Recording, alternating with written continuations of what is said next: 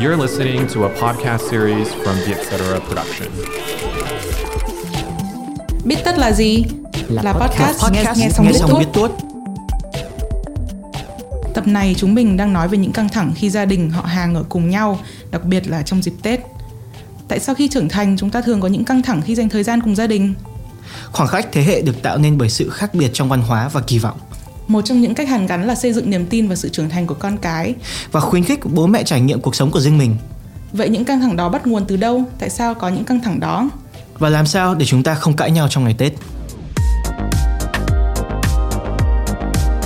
Xin chào tất cả các bạn à, đã đến với podcast Biết Tất. À, ngồi với Miêu hôm nay là còn Long, mình là Head of Client Solution tại Vietcetera.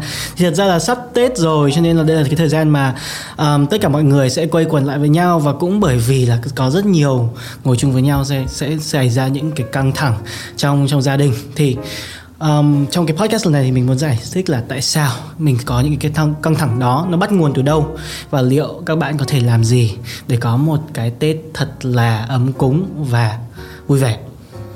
tránh cãi nhau cái qua cái trải nghiệm của mình thì mình ờ, thấy có rất nhiều bạn trẻ là thực ra gia đình rất là thương nhau.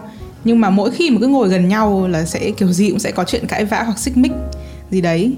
Thì uh, thực ra Tết là cái dịp duy nhất để chúng ta có thể về ngồi cùng nhau một bàn ấy. Cho nên là cũng mong là qua podcast này chúng ta có thể tìm được một cách mà ăn Tết yên bình nhất có thể. Thì uh, khi còn trẻ thì mình có rất là nhiều thời gian với cả bố mẹ với cả ông bà với cả gia đình. Cho nên là khi nếu mà xảy ra xích mích ấy, thì nó sẽ là một cái phần rất là nhỏ trong cái khoảng thời gian đó thôi. Tuy nhiên là khi mà mình đã trưởng thành khi mà mọi người đã đi đi làm đi học đã xa gia đình gần như là hầu hết cả năm thì thật sự là để mà có thể được một cái tết thật là yên bình và vui vẻ thì cái điều đấy lại là một cái điều rất là có cái ý nghĩa ở đây. Thì um, theo yêu thì cái cái căng thẳng khi mà mọi người hội họp lại với nhau nó thường bắt nguồn từ đâu? Uh, Miêu thì uh, hồi bé thì đương nhiên là mình uh, tại vì mình bé cho nên là mình sẽ luôn luôn đổ tại bố mẹ. Tức là ví dụ đang yên đang lành tự nhiên lại phải hỏi là uh, kỳ vừa rồi thi được mấy điểm? Rồi uh, lại hỏi uh, bạn bè là ví dụ yêu đương thì lại hỏi là ơ thế mày với lại cái thằng kia dạo này như thế nào rồi? Thì đang yên đang lành ấy. Thì mình lúc nào mình cũng nghĩ là bố mẹ là cái người và ông bà nữa là cái người khơi ra cái chuyện đấy và hồi bé thì để tránh những cái mâu thuẫn đấy thì miêu cứ trốn tiệt đi. Nói chung là cứ càng dành thực ra là vẫn ở nhà nhưng mà dành ít thời gian với nhau bố, với bố mẹ nhất có thể thì càng tốt. Nhưng mà lúc mà mình lớn ấy thì mình uh, học hành rồi thì cũng khôn ra. Thì mình mới biết là thực ra cái căng thẳng đấy cái những cái xung đột đấy nó không phải lỗi của bố mẹ cũng không phải lỗi của mình. Uh, nói cái nguyên nhân mà gọi là khách quan nhất thì uh, Miêu thường thường là đổ lỗi tại thời thế. Thì uh, cái điểm này Miêu cũng đã từng viết trong một bài viết uh, của Miêu trên Vietcetera tên là hai thập kỷ cãi nhau với bố dạy tôi điều gì. Thì uh, đợt uh, Miêu có phân tích cái ví dụ của nhà Miêu là thực ra là nhìn chung á, tại Việt Nam thì mỗi thế hệ cách nhau phải từ 30 đến 40 năm cơ mà Việt Nam là một nước thay đổi rất là nhanh. Trong ba bốn thập kỷ đấy là đã có rất nhiều thay đổi chính trị rồi kinh tế rồi văn hóa và mình hai hai cái người mà sinh ra ở hai cái thời khác nhau đấy thì uh, cái quan điểm sống của họ được nhào nặn bởi bối cảnh xã hội. Và hai cái bối cảnh xã hội quá khác nhau. Cho nên là đương nhiên là họ sẽ có những cái quan điểm rất là khác nhau. Thì uh, trước khi mà mình đổ lỗi là ok xung đột này là do ai? Thì mình phải nhìn nhận một cái điều khách quan là hai cái thế hệ đấy rất là khó uh, về bản chất rất là khó để hòa hợp. Nhưng mà tại sao khi mà mình rất còn, còn rất là trẻ ấy, kiểu trước khi mà 12, 13 tuổi gì đó Ừ. mình thấy rằng ok bố mẹ mình rất là kiểu hạnh phúc khi mà theo bố mẹ um, đi chúc Tết, đi gặp họ hàng. Nhưng mà tới khi một cái điểm nào đó có thể do cái khi đó là mình bắt đầu đi vào um, puberty Um, thì là có những cái thay đổi trong hormone hay là bản mình bắt đầu phát triển những cái bản định dạng riêng tức là mình bắt đầu tách rời khỏi bố mẹ. Thì mình nghĩ đấy là cái điểm mà bố mẹ và con cái bắt đầu sẽ tách nhau ra cả về mặt gọi là tâm lý kể cả kỳ vọng kể cả cái góc nhìn giữa các cái um, vấn đề xã hội như là cũng như là trong trong cái trường học ví dụ như lúc mình mới 14 tuổi thôi. Ờ, đúng rồi đấy cái này ờ, Long nói thì Miêu mới nhớ là thực ra hồi bé ờ, những cái xung đột đấy nhà Miêu không có đâu. Hồi bé thì uh, Miêu có một câu hồi đấy rất hay nói mà đi từ đầu xóm đến cuối xóm nào nói là bố cháu là tuyệt nhất chỉ sau bác hồ thôi còn uh, mẹ thì lúc nào cũng ôi dồi ôi nói chung là mẹ cháu thì không ai bằng. Đấy nói chung là hồi bé thì uh, mình sẽ luôn luôn là chọn những cái điểm tốt nhất của bố mẹ và nhìn ra. Và tại vì hồi đấy mình bé thì mình được cưng chiều thì mình cái trải nghiệm rất là tích cực. Nhưng mà đến lúc mà bắt đầu khoảng chắc là bắt đầu và từ phía bố mẹ cũng thế. Như kiểu bây giờ mình thấy anh chị mình nuôi con ấy mọi người hay nói là trẻ con ấy nó thích nhất là cái lúc tầm này này. Cái tức là tầm mà trước khi chúng nó lớn lên ừ. khoảng tầm mà dưới uh, ví dụ như là dưới ờ, 3 tuổi nhá thì mọi người sẽ bảo thích nhất là tầm này, này sau đấy là biết cãi rồi. Còn nếu mà nó 10 tuổi bảo thích nhất là tầm này này tại vì sau đấy là nó chả cần mình nữa. Thì uh, những cái uh, xung đột đó cũng như long để ý đấy là thường nó sẽ xuất phát từ bắt đầu từ tuổi vị thành niên. Thì lúc đó thì mình cái người con ấy bắt đầu phát triển một cái bản dạng độc lập với bố mẹ. Đương nhiên là những cái thay đổi về nội tiết tố nó cũng khiến cái đứa trẻ đấy muốn là trở trở nên càng khác với bố mẹ thì càng tốt. Ừ và khi mà phát triển cái bản dạng riêng đó và ừ. cũng do cái do cái môi trường do cái thế hệ mà con cái um, họ được họ lớn lên thì những cái họ mong muốn nó sẽ rất là khác nó sẽ khác dần so với bố mẹ ví dụ bố mẹ sẽ luôn luôn có những cái kỳ vọng nhất định có những cái mong muốn nhất định đối với con cái ví dụ như là phải học giỏi ví dụ như là phải um, nói chuyện giỏi thi giỏi đạt những cái kết quả nhất định. Và đấy là cái cách mà theo truyền thống định nghĩa là liệu cái người con đó có phải là theo chuẩn xã hội hay là không. Ừ. nhưng mà đến cái thời điểm hiện tại ấy, thì thật ra cái thế hệ nhất là Gen Z, Millennial, đặc biệt là Gen Z, họ đúng nghĩa là sống lớn lên trong một cái môi trường được tiếp cận thế giới qua gọi là internet rồi, ừ. cho nên họ tiếp cận rất là nhiều nguồn thông tin khác nhau. Và vì vậy cái cách cái thế hệ đó định um, định nghĩa thế nào là đúng, thế nào là tốt sẽ khác rất rất là nhiều so với những cái thế hệ um, trước đây. Ừ. Thì uh, như đúng là như long nói tại vì uh, uh, có một cái ví dụ rất là dễ thấy. Uh, cái khoảng cách uh, thế hệ giữa bà ngoại miêu và mẹ miêu ngắn hơn rất nhiều so với cái khoảng cách thế hệ giữa mẹ miêu và miêu. Thì nó đại thể như cái việc cúng chẳng hạn uh, như mà mình nói trong cái podcast tập trước á, là về việc cúng thì mẹ miêu với bà miêu rất là hay cúng cùng nhau.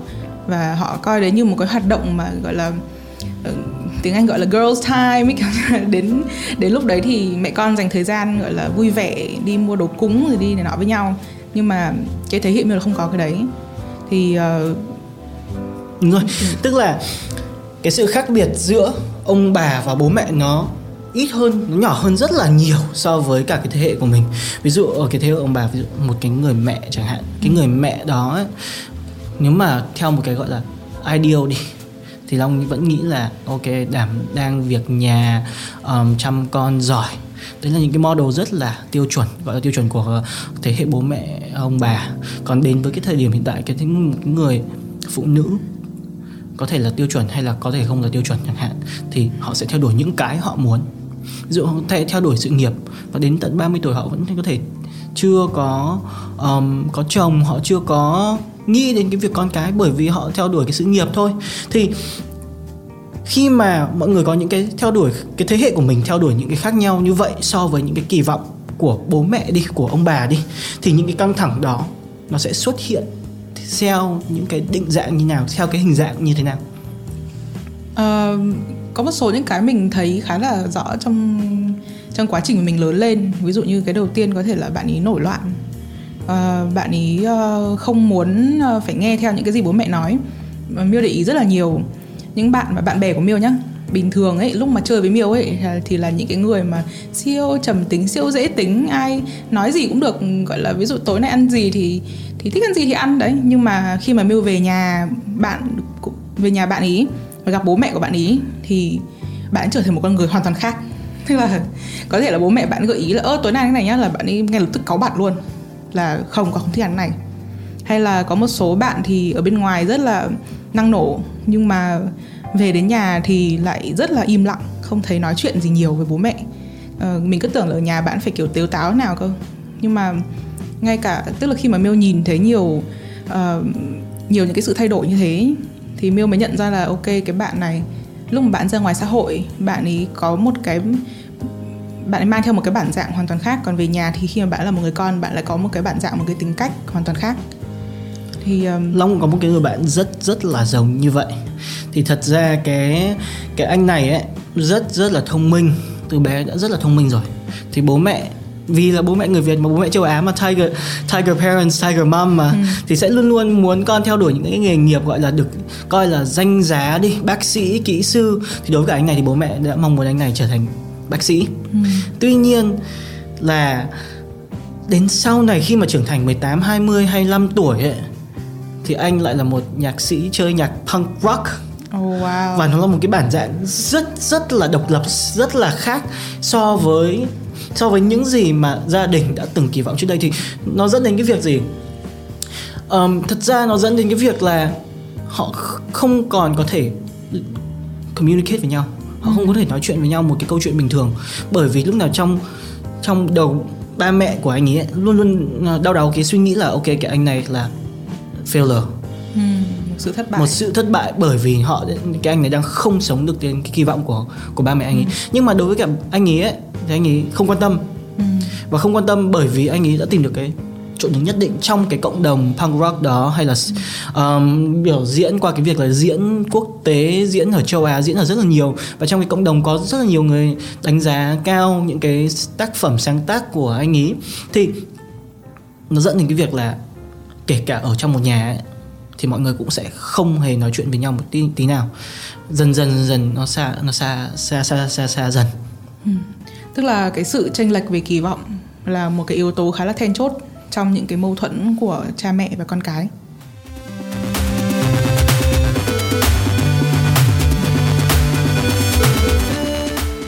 Ờ, nhưng mà thực ra mỗi bố mẹ cũng một khác cơ nhỉ chứ không phải là bố mẹ nào cũng như thế đúng không? Ở nhà thì bố mẹ Long như nào? Um, trên thực tế thì là bố mẹ Long rất thoải mái. Ừ. Long được coi là uh, nếu mà nói về phong cách giáo dục ấy ừ. theo theo dạng hơi chuyên môn một chút ừ. thì bố mẹ Long mẹ Long thì sẽ thiên về phong cách dễ dãi tức là Long muốn làm như thế nào thì Long sẽ tự thì Long thấy rất ừ. rất là may mắn khi mà mẹ Long như vậy ừ. còn bố của Long ấy thì nghiêm khắc hơn một chút thỉnh thoảng gọi là chính trị nhất là khi mà bé hơn chẳng hạn.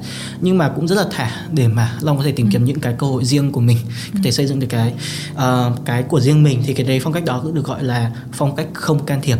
Ừ, đúng rồi. Những cái mà long đang nói các bạn uh, cho những bạn chưa biết thì uh, có bốn phong cách nuôi dạy con phổ biến.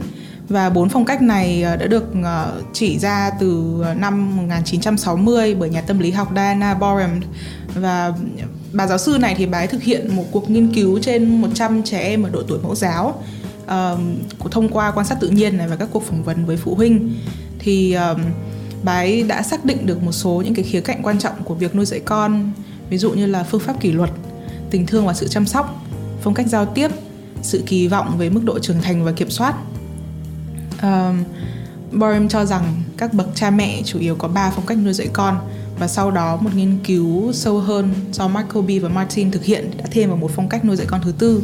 Thì uh, cái phong cách nuôi dạy con đầu tiên ấy gọi là phong cách nuôi dạy độc đoán uh, tiếng Anh là author, authoritarian parenting. Thì ở cái phong cách nuôi dạy này thì cha mẹ um, kỳ vọng rất là nhiều ở con. Và nếu mà chúng không đạt được những cái kỳ vọng đấy thì sẽ bị trừng trị rất là nghiêm khắc. Uh, trẻ thì phải tuân theo các quy tắc rất là nghiêm ngặt ở Việt Nam thì bố mẹ mà khi mà con không nghe lời ấy, sẽ hay trách là cả không ăn mùa cá ươn hay là thương cho do cho vọt đấy. Thì đó chính là những cái châm ngôn của những bậc cha mẹ nuôi dạy con theo phong cách này. Um, cái phong cách thứ hai thì uh, tích cực hơn một chút thì gọi là phong cách nuôi dạy con quyết đoán authoritative style. Thì cũng giống như phong cách độc đoán ấy họ có một cái kỳ vọng rất là cao um, ở con cái nhưng mà họ hỗ trợ con nhiều hơn à, ví dụ như ở Việt Nam thì miêu thấy ờ, hay có những cái ờ, bố mẹ mà những bậc phụ huynh mà muốn con đạt điểm cao nhưng mà nếu mà cái đứa trẻ nó cố lắm nó không học được môn đấy thì bố mẹ thường là sẽ thôi đến xin thầy cô cho lên điểm.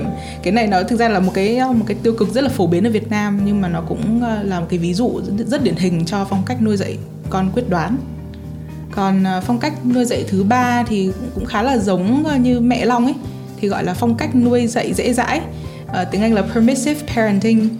Thì um, ở Việt Nam ấy người ta hay gọi những cái này là nuông chiều. Long có bao giờ bị không chắc chắn là Long bao giờ? Long rất là được chiều rồi. Um, tại Long là con út.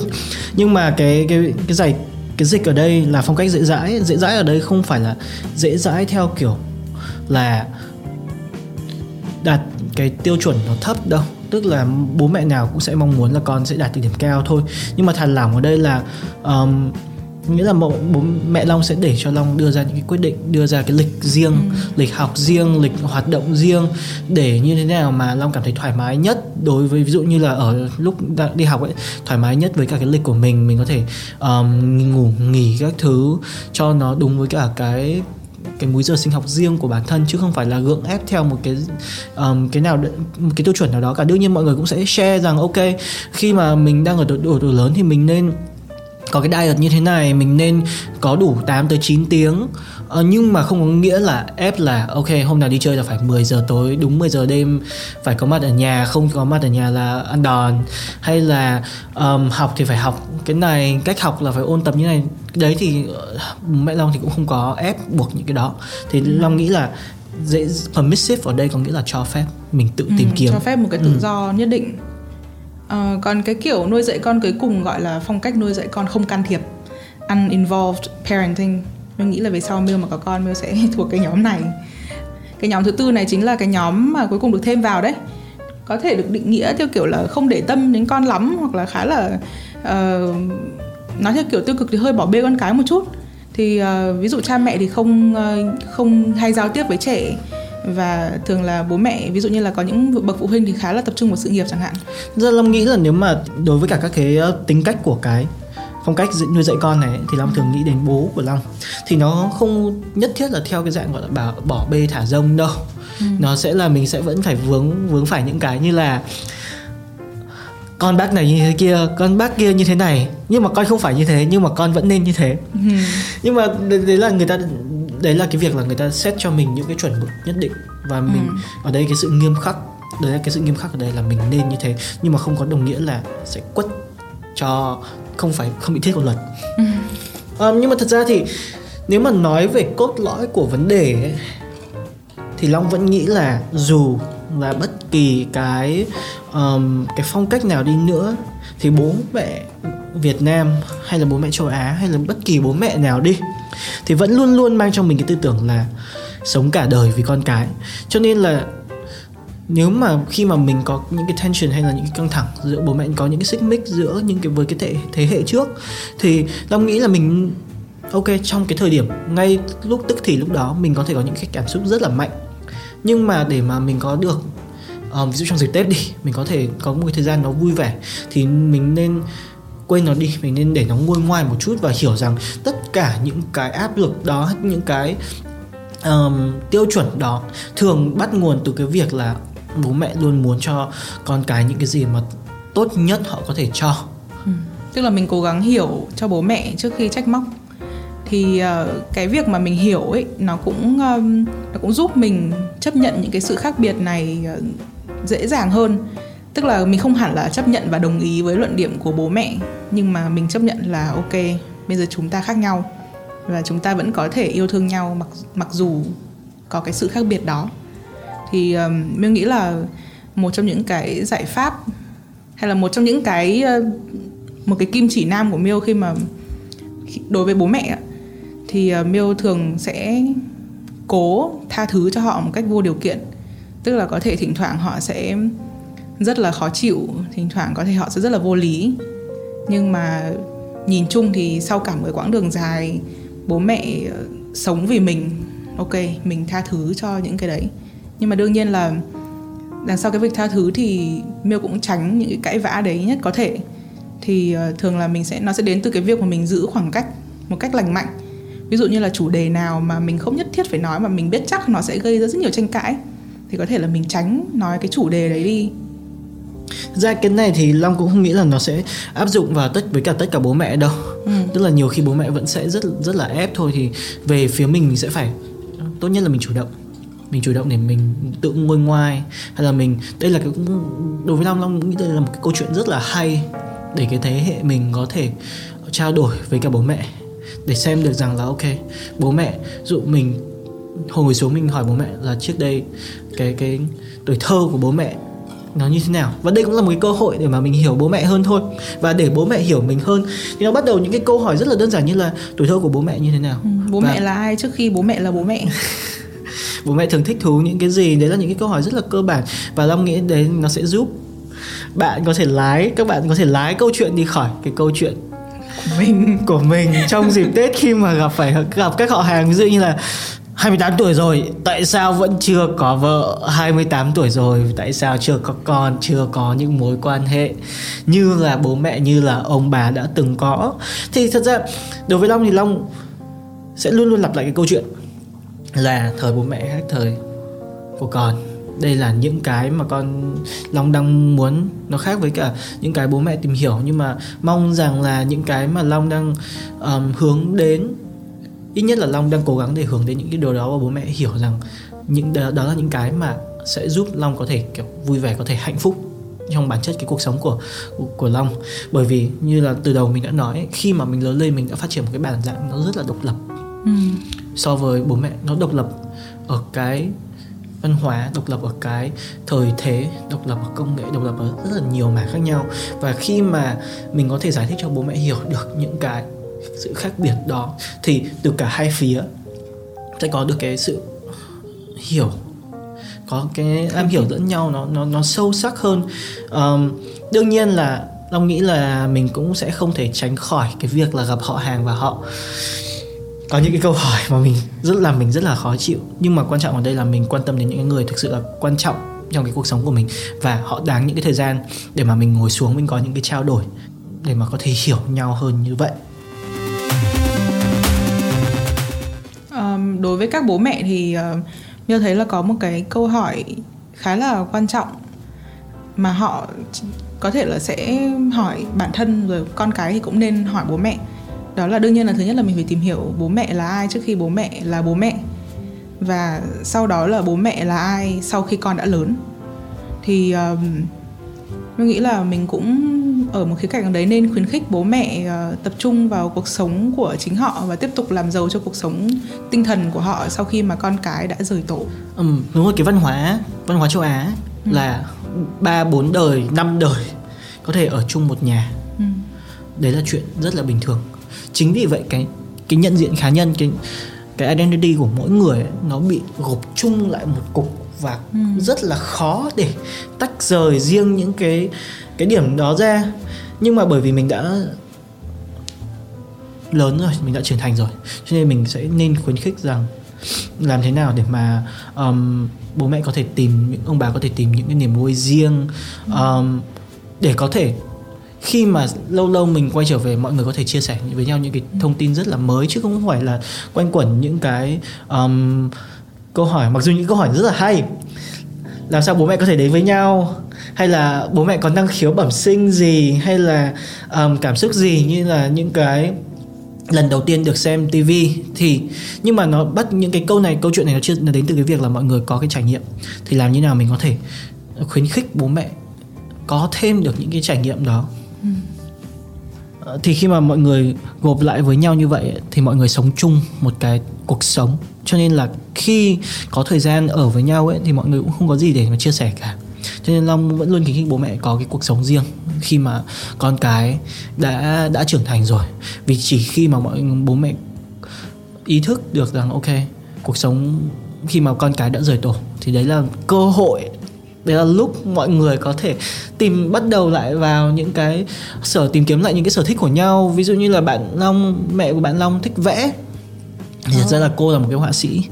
Thì sau khi con đi uh, đứa đứa út đi đi học đi du học thì cô mới bắt đầu cầm cái cọ lên để mà bắt đầu vẽ lại. Và thật ra đến bây giờ cô có những cái um, exhibition những cái triển lãm riêng chẳng hạn. Hay là thể thao thể dục những cái hoạt động trong ngày mà thường trước đây nó bị chiếm bởi um, những cái hoạt động đưa đón con cái chẳng hạn thì đấy là những cái thời gian rảnh mà nếu mà để chống không ấy, thì long nghĩ rằng nó sẽ dẫn đến một cái việc là mọi người không có nó nó bị một cái là gọi là dồn nén sự tập trung. Ừ. tức là mọi người sẽ không để ý một cái gì ngoài cái trước mắt là những cái hành động của con cái. Ừ. thì mình nên khuyến khích. Ok bố mẹ nên đi tập thể thao đi. Bố mẹ nên đi book một chuyến đi đây đi đó. Thật ra là bây giờ đang là dịch cho nên là hơi khó nhưng mà ở Việt Nam trong nước thì mọi người vẫn có thể tìm kiếm khám phá những cái hang động những cái nơi mà tôi nghĩ là một cái trải nghiệm mà bố mẹ thực sự là chưa rất phải rất lâu rồi đã bỏ qua cái cái phần đó một cái phần ừ. làm gì cho bản thân cái trải nghiệm cho ừ. bản thân à, mà phải ví dụ có con cái mười mấy năm hai mấy năm thì khi mà con ừ. cái rời rồi thì um, mới có cái cơ hội làm thêm những cái việc đó và khám tiếp tục khám phá cái uh, bản thân nữa vậy như vậy để các bạn có được một cái tết thật là vui vẻ thật là yên bình thì uh, long cũng với miêu cũng đã trao đổi và đài sách và nghiên cứu một chút về cái nguồn gốc của những cái sự căng thẳng những cái sự bối rối khi mà um, nhiều người tụ tập lại trong một cái dịp nào đó. Thì nó bắt nguồn từ cái, cái yếu tố lớn là bắt nguồn từ cái sự khác biệt giữa thế hệ mỗi thế hệ có một cái môi trường lớn lên khác nhau. Và cũng phải hiểu được rằng khi mà bố mẹ có những cái mong muốn riêng ấy thì nó hoàn toàn là do từ cái việc là họ mong muốn những cái tốt đẹp nhất cho mình thôi. Và khi mà mình hiểu long nghĩ rằng khi mà bản thân con cái hiểu được cái ý niệm đó của bố mẹ với các con cái, bố mẹ nào cũng muốn thế thôi, thì mình sẽ, gọi là, như là miêu nói, tránh niệm một chút về những cái câu chuyện, tránh niệm một chút về những cái suy nghĩ của mình. Và sẽ dễ tha thứ hơn cả từ cả hai cả hai phía nếu mà mình có thể cả bố mẹ và con cái đều có thể có những cái cuộc trò chuyện như vậy. Và trên Vietcetera thật ra có một cái bài viết rất là hay nếu mà mọi người ngại muốn lái câu chuyện sắp tới Tết đi khỏi cái uh, bước uh, cái vết xe đổ. Vết xe đổ bao giờ lấy chồng? Vết xe, xe đổ, đổ bao giờ lấy chồng con. thì bài viết tên là về quê biết nói chuyện gì với ông bà. Thì đây sẽ là một cái bài viết rất là thú vị để các bạn có thể tham khảo ờ, để có những cái khoảng khắc chia sẻ rất là ý nghĩa với cả bố mẹ ông bà gia đình trong uh, dịp Tết năm Covid thứ hai. Mong là không phải năm Covid thứ hai. Tới đây là hết tập Bít Tất ngày hôm nay. Cảm ơn các bạn rất nhiều đã theo dõi và lắng nghe những chia sẻ của Long và Miêu.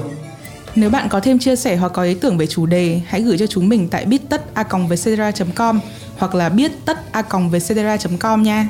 Chúc các bạn về quê ăn Tết vui vẻ nha. Hẹn gặp lại các bạn trong tập podcast lần sau. Podcast bạn vừa nghe được thu âm tại Audio Room của Vietcetera, chịu trách nhiệm kỹ thuật và chất lượng bởi Dũng Lê và Khánh Lâm.